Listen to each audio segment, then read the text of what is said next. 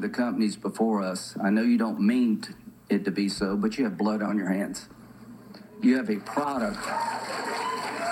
You have a product that's killing people.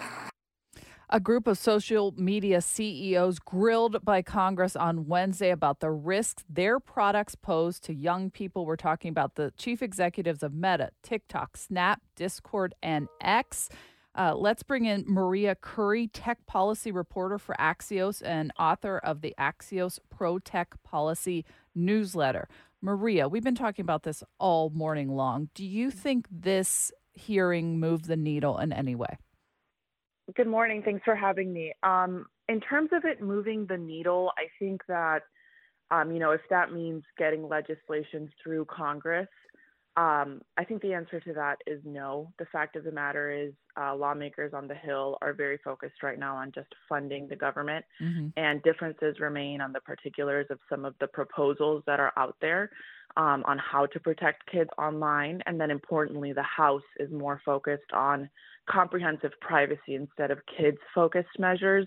And so, even though yesterday put a massive spotlight on this issue and it got everyone's attention, um, you know, back to it, including Senate Majority Leader Chuck Schumer's, the prospects of legislation actually passing through the Congress remain, you know, the same, which is unlikely.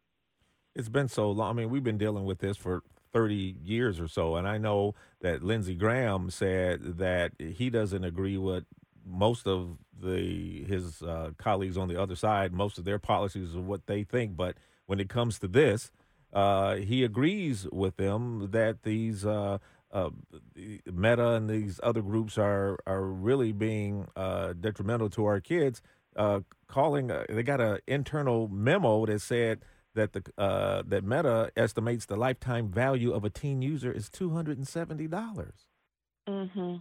Yeah, you know, more than two decades talking about this. This was the eighth time that Mark Zuckerberg had to appear before lawmakers, and it is a really bipartisan issue. But some key differences remain. Um, you know, there are some holdouts in the Senate, about eight senators that still haven't signed on to one of the proposals, the Kids Online Safety Act.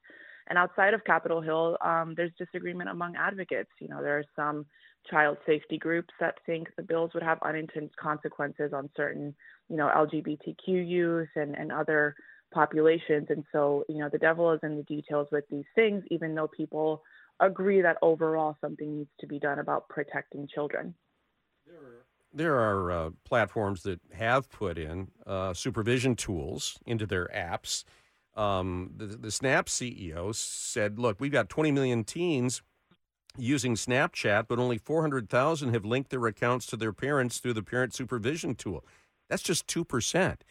Is that mm-hmm. because the, the platforms are not doing a good job of raising awareness that these tools exist, or that parents are just too disengaged? I think that it's difficult for parents to really stay on top of all of the different, you know, social media platforms. And, and I think that one of the the main talking points is this can't just be all on the parents. It's simply too hard. Um, and, and all of the tools that, whether it's, you know, Snap or Meta or TikTok, they're all voluntary and you can opt out of them. And so you have young people that are able to kind of say no to some of these um, tools that are maybe put in place automatically, but then you can just go back and disengage.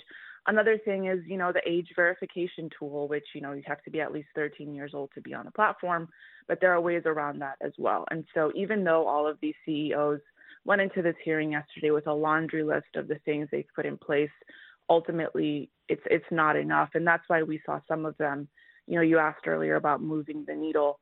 One thing we saw yesterday that was different is some of these CEOs actually said, we do support some of this legislation, and that's new. Mm-hmm. Um, so a few of the bills are actually now, you know, they have the backing of, of some of these tech companies, which is a notable difference. Yeah, Snap, uh, the company that owns Snapchat, the first social media giant to back this KOSA bill. Mm-hmm. Um, yeah. And th- I thought it was also poignant when Mark Zuckerberg apologized to the parents. I don't think the parents really thought it was genuine, though. Mm-hmm. Yeah. Well, this was in an exchange with Senator Josh Hawley. It was very heated. Um, and like I said earlier, this is his eighth time on Capitol Hill. He's done this before, and hearings kind of provide an opportunity for lawmakers to get those moments in those clips in it's not really a space for substantive policy discussions. And that was definitely one of the highlights when in that exchange with Senator Hawley, he stood up, turned around, addressed the audience, which by the way was one of the most intense audiences of a hearing that that we've seen. Even the chair mm. of the mm. committee, Dick Durbin, you know, said this is the the biggest crowd I've ever seen in this hearing room.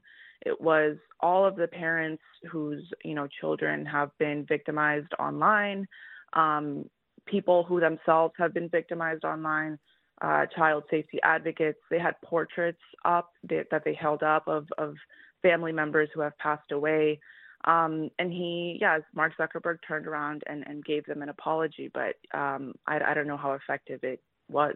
Maria, will this become a political issue for this upcoming election? Or can it be, or should it be? Well, I think, you know, parents um, wanting their children to be safe online is something that there's a lot of agreement on on Capitol Hill. There, it's a bipartisan issue, one of the very few and then at the presidential level, we have heard former President Donald Trump say that he would like to repeal Section 230, which is the shield that these companies have from being liable for anything that's posted on their platforms.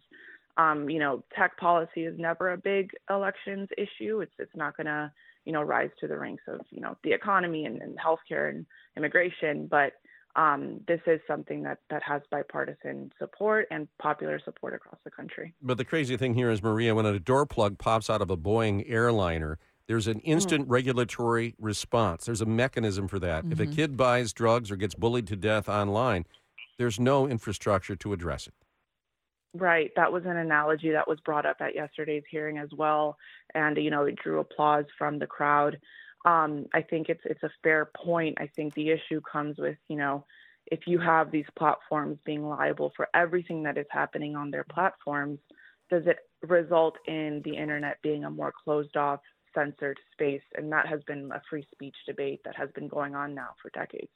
Thank you, Maria Curi, tech policy reporter for Axios and author of the Axios Pro Tech Policy newsletter. We appreciate your insight.